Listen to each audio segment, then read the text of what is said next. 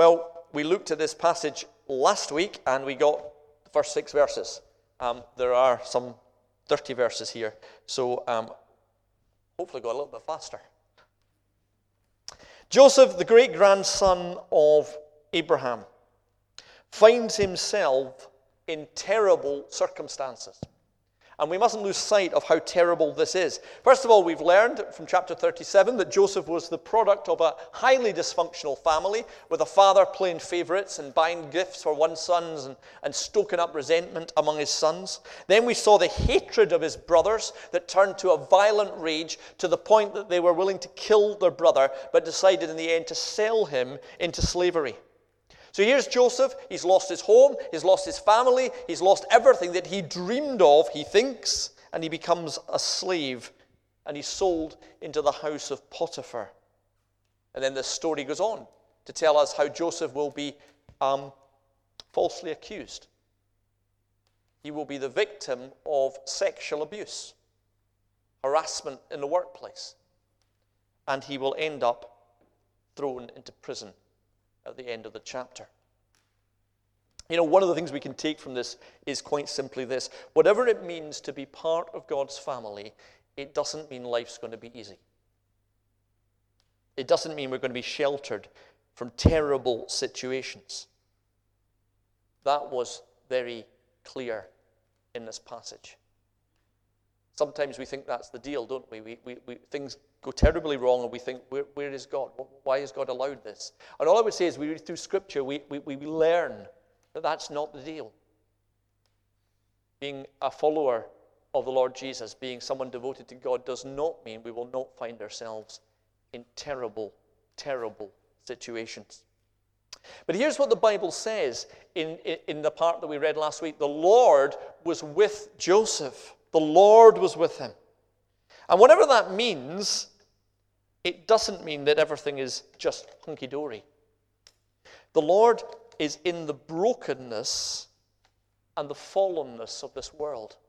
He's in the dysfunctionality of families, the abuse we sometimes get from people that we, that we think we can trust in our own homes, the abuse that sometimes comes in an employment situation, the abuse that comes in an unjust situation, the abuse that comes in so many ways. God is in that, but in, and for the Christian, He's not making it all go away.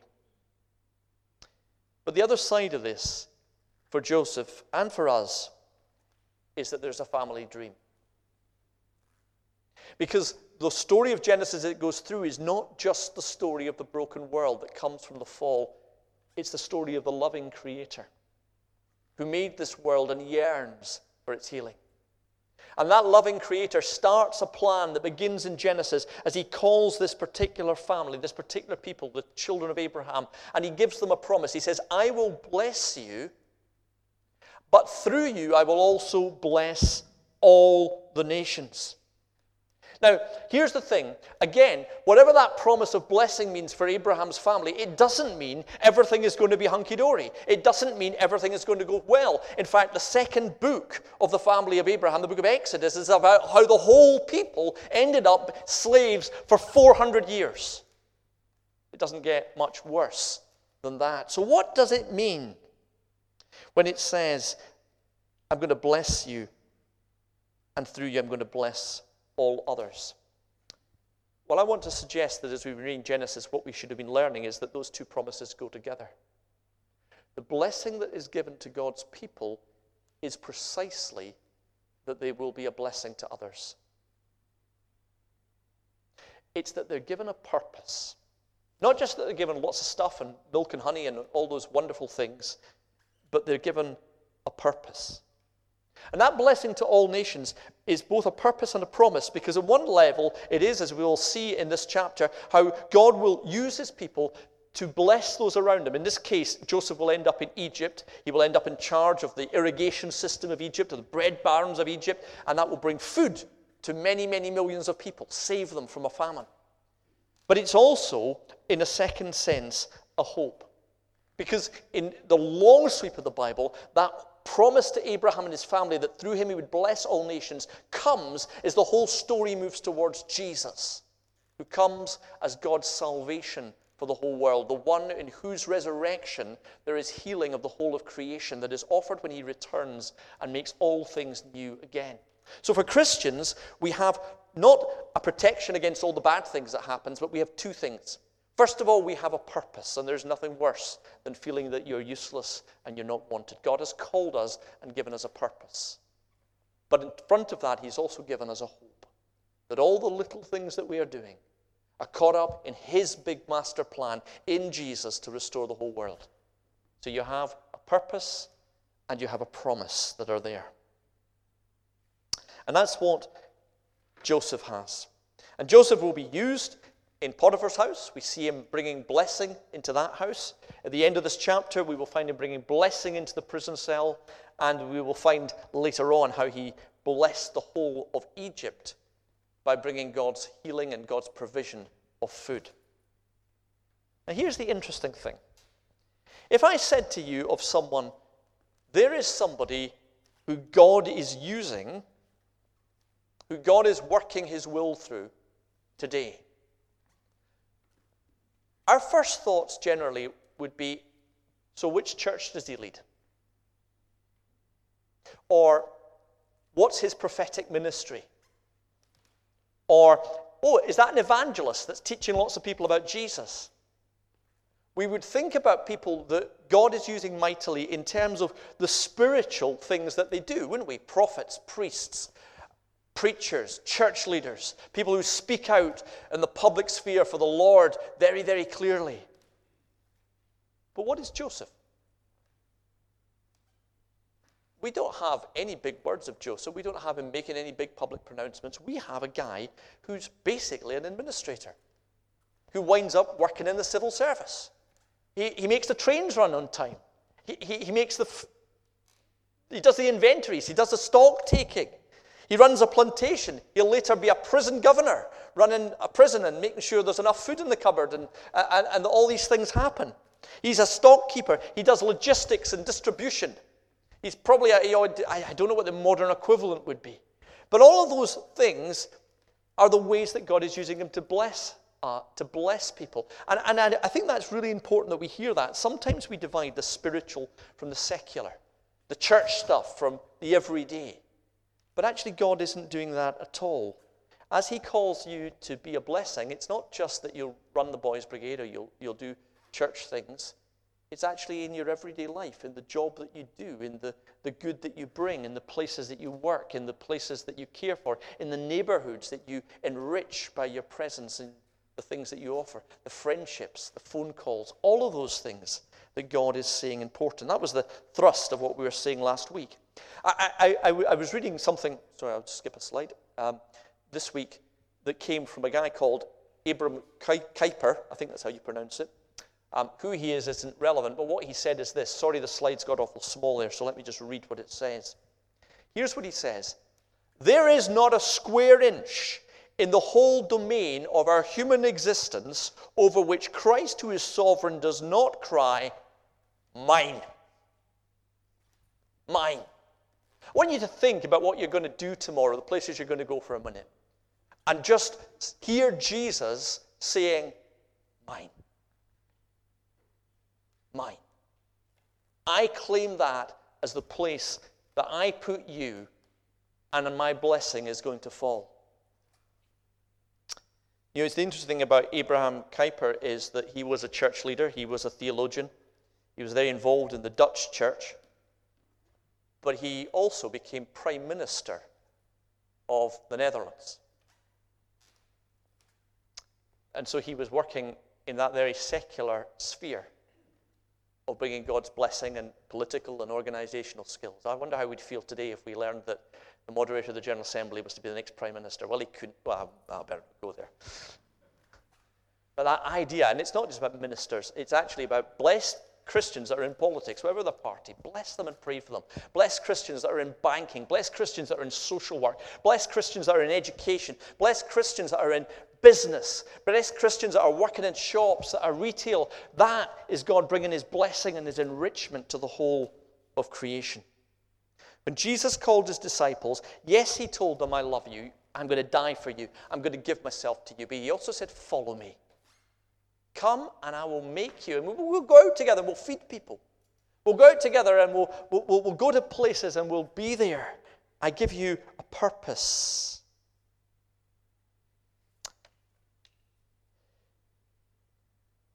You know, I don't know whether I've told this story, but I had an experience just a, a few weeks ago of I'd been out front street there, and um, I found some money.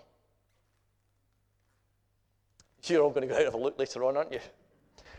But it was quite a lot of money. It, it was a couple of really crisp 20 pound notes. And I thought somebody has gone to the cash line machine and got money out and it's blown away or they've dropped it. And you know, it's going through your head. I, my, what was going through my head was it might be someone that can ill afford to lose that. And so I thought, how am I going to get this money back to whoever dropped it? And what I did is I, I went into um, couple of the shops locally and I said, um, I'm the minister from the church. I, found this money.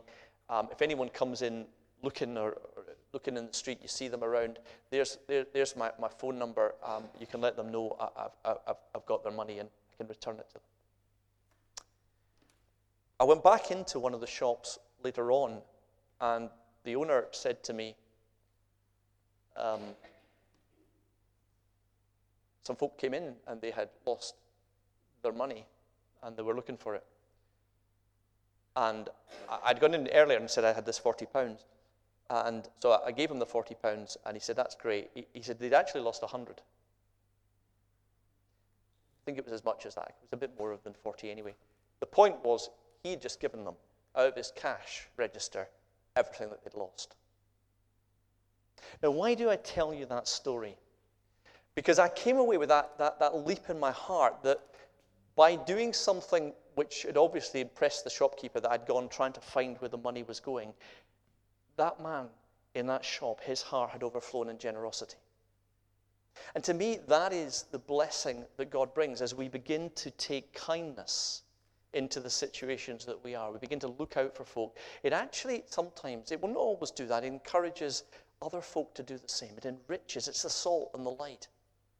And I know that many of you do that in your day jobs. It's not just the service you bring, it's that as you bring salt and light, it maybe encourages other people to start bringing blessing where you, where you are. And that really is important today. Anyway, back to the other part of this chapter Potiphar's wife. Now, the first thing I'd want to say about this story is we mustn't miss the fact in, in, in talking about temptation and, and, and other things that this is a story about sexual abuse. This is a story about a powerful person who sees someone in a workplace and thinks, they'll do what I want. And then, when they don't get their way, starts telling lies and destroying their reputation. Now, let me say right away, before we get this the wrong way round, that in the vast majority of cases where things like that happen, and some of us will know places that that's happened, some of us may even have been the victims of that sort of thing happening in our own place. In the vast majority of places, it's a powerful man and a woman. This story puts it the other way round, but there are plenty of stories in the Bible which, which don't do that, which, which, which do speak about a man and a woman. But it does make very clear this is about power. She will say later on, when she's trying to diminish him, yeah, he was trying to diminish me, but she will say, he's a Hebrew. He's a foreigner. He's a slave. You brought him in. He has no status. I'm important. I will be believed, and you will not. And I think one of the, the strengths of the Me Too movement we've had is actually to say that we need to start believing the victims in these situations, not just that the person who has the power has the last word. You know, one of the amazing things about this, this story, preachers sometimes want to avoid stories like this because ah, I don't want to talk about this. I'm, I'm, going to say the wrong thing. I'm going to upset somebody. But you know, here, here's the thing the Bible goes there. And it goes there quite a lot. It goes to these awkward places. It goes to stories of adultery. It goes to stories of powerful leaders like even King David and what they got up to. And sometimes in the church, we don't want to talk about these things. We, we don't mind a, somebody from the pulpit telling us what right and wrong is, but we actually don't want to start talking about these things. And that they happen in communities and that people have experienced it because we're frightened. But the Bible has no fear, it goes there. As you read this Bible full of hope and light and truth, it is willing to go into the darkest places of human experience. Wherever you have experience, however dark it's been, there are Bible stories that will take you there. And by the way, if you don't believe me, go and read the chapter before this, chapter 38, because it's even darker. And I'm not preaching in chapter 38, I'm not that brave yet. But the Bible goes there, and the church needs to be there. I, have been very much aware, it came out of the General Assembly um, this year about violence against women and how churches need to be a place where folk listen. And uh, as a male up here at the front, I'm, I'm aware that I've not always got that right over the years. We need to be a place where people can tell their story and, uh, and we can believe and we can listen, even when that's sometimes very uncomfortable to hear. So, with that said, let's, let's talk about this story a little bit. First of all, this woman comes and she literally in Hebrew says, sex now. Now, the story is set up that this is a temptation for Joseph. But again, I love the fact that, see, a painting fills all this in, but the text doesn't. And it might well be that this is an attractive young woman, wife of the master. He may have more than one wife and Joseph tempted, but he's going to say the right thing. That might be the temptation, the temptation that often powerful people have, and he is in a powerful, privileged position of thinking there's certain perks that go with the jobs. We've seen this with politicians, we've seen this with other folk who think, well, there's a bit of money I can get here, and you know, I, I, now that I'm in this position, I, yeah, I get my salary and I get all these things, but there's a few other things I can have as well, and there's a sense of entitlement. And that may have been the temptation for Joseph. I'm in a powerful place. I've had all this put in my, my, my, my, trust. Well, I can take a little bit more. That might have been the temptation. But it's interesting that the Bible doesn't say that. It tells us Joseph was really handsome. It doesn't tell us anything about Potiphar's wife. So maybe she was the beauty that he, he, or he, he was really tempted by, but she also might have been 30 years older than him. but then there's another temptation, isn't there? Because it must have crossed Joseph's mind, if that was the case, that this woman has power, that this woman has a boss's ear. And there might have been another temptation which says, better go along with her, even if oh, I might not want to, because it's the safe thing to do. It's the thing that looks after me. It'll keep everything quiet. I'll have power over her because I'll have the story. You know, and, and that's the other temptation that sometimes we have in the world is it's not just that we take the stuff that we want, it's, it's that we do the things that make things easier for us, that protect us. We're looking after ourselves to make sure that we don't end up in the prison cell that Joseph ended up, or in the trouble, or, or in the humiliation, or in the place where somebody can say things about us. You know, I, have been very much aware sometimes of, of, of that, that, that, that, that we take the safer line because I'm looking after me. Joseph won't do that either. And again, the great thing about Bible stories is they sometimes paint just the outline of the story so that we can look at it and we can read different things into it, different situations, and begin to hold them up. Anyway, Joseph says, No. Sorry, this text is small. You, if you've got Bibles with you, then you can look at it. But he basically says three things when he says no. First of all, he says, I'm not going to do this because my master's trusted me.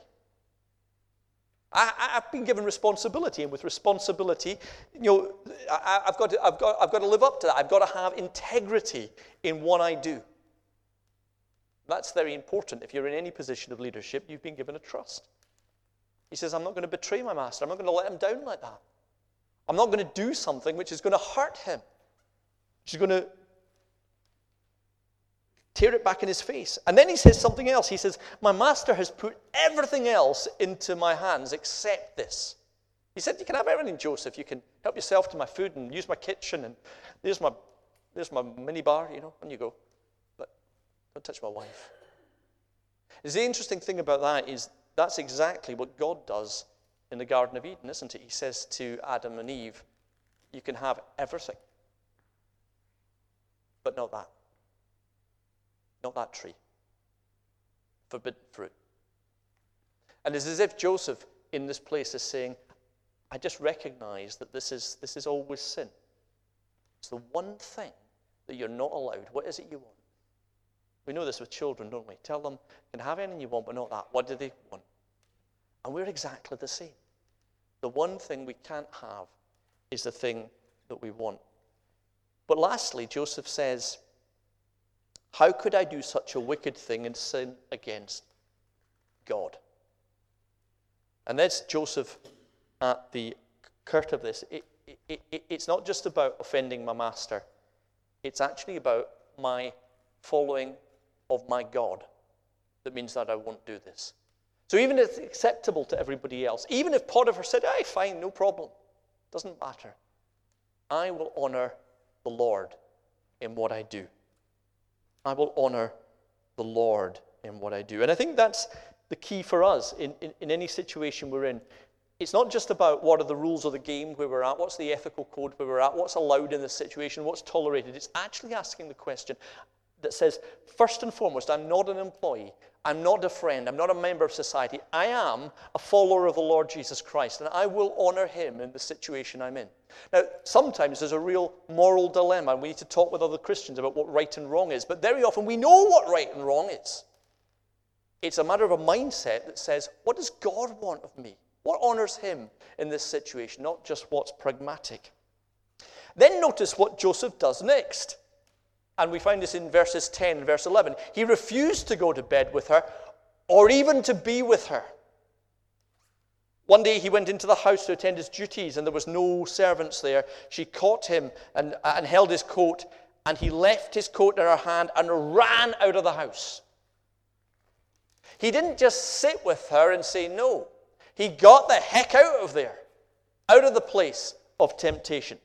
Paul will sum this up where he talks about fleeing temptation. We don't just resist temptation, we flee it. It's about knowing where we're weakest. It's about recognizing the things that we might fall into and actually making a decision that says, not only will I not do that, I'm going to run in the opposite direction. You know, there is a time that sometimes we find ourselves in certain company or certain situations where we know we are prone to temptation. Do you have a group of friends you meet with, and there's always that temptation to gossip or back, bad mouth people. There are certain things in our lives, and we will know what they are, that are just not healthy. And there is a time where we have to say, No, I'm going to go in and I'm going to be strong. But actually, I'm just going to get the heck out of there. I'm not going to put myself in that position because I know I'm weak. Another Christian might be able to be strong enough to go into that situation and witness. But when you are weak, sometimes the, the sensible thing to say is uh, just get away from there. You know, sometimes we, we ask questions about, well, what's allowed? And very often, what we're asking at that point is, what can I get away with before I feel guilty? Joseph asked a different question, which is, I want to honor God. How far can I get away from what doesn't honor him?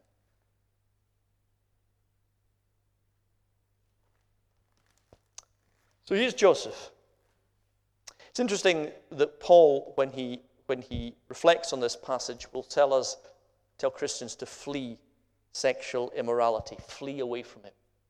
And the word he uses for sexual immorality is the word porneia, and it, it, it just it, it means adultery, it means prostitution, it would cover pornography, it just everything that, that, that is not according to God's will for our sexuality. Now, it is important to say, again, ministers don't like talking about this too often. It's important to say the Bible doesn't say sex is a bad thing. In fact, right in the beginning of Genesis, it says God made the male and female, and He said, This is good. This is what I, I made for blessing. And in fact, if you read the Songs of Songs, I'm telling you where all the saucy bits in the Bible are in the moment.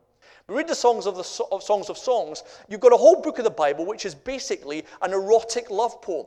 And it's right there in the Bible. God made this, and He made it for good. But He also made it to be important, to join two people. That's why He made the context of marriage, where two people would give themselves to each other in complete commitment. The problem with casual sex, the problem with, with sex outside of that, that deep commitment, is it actually is saying, I want you, but I, I really don't want you. I'm really not willing to commit to you.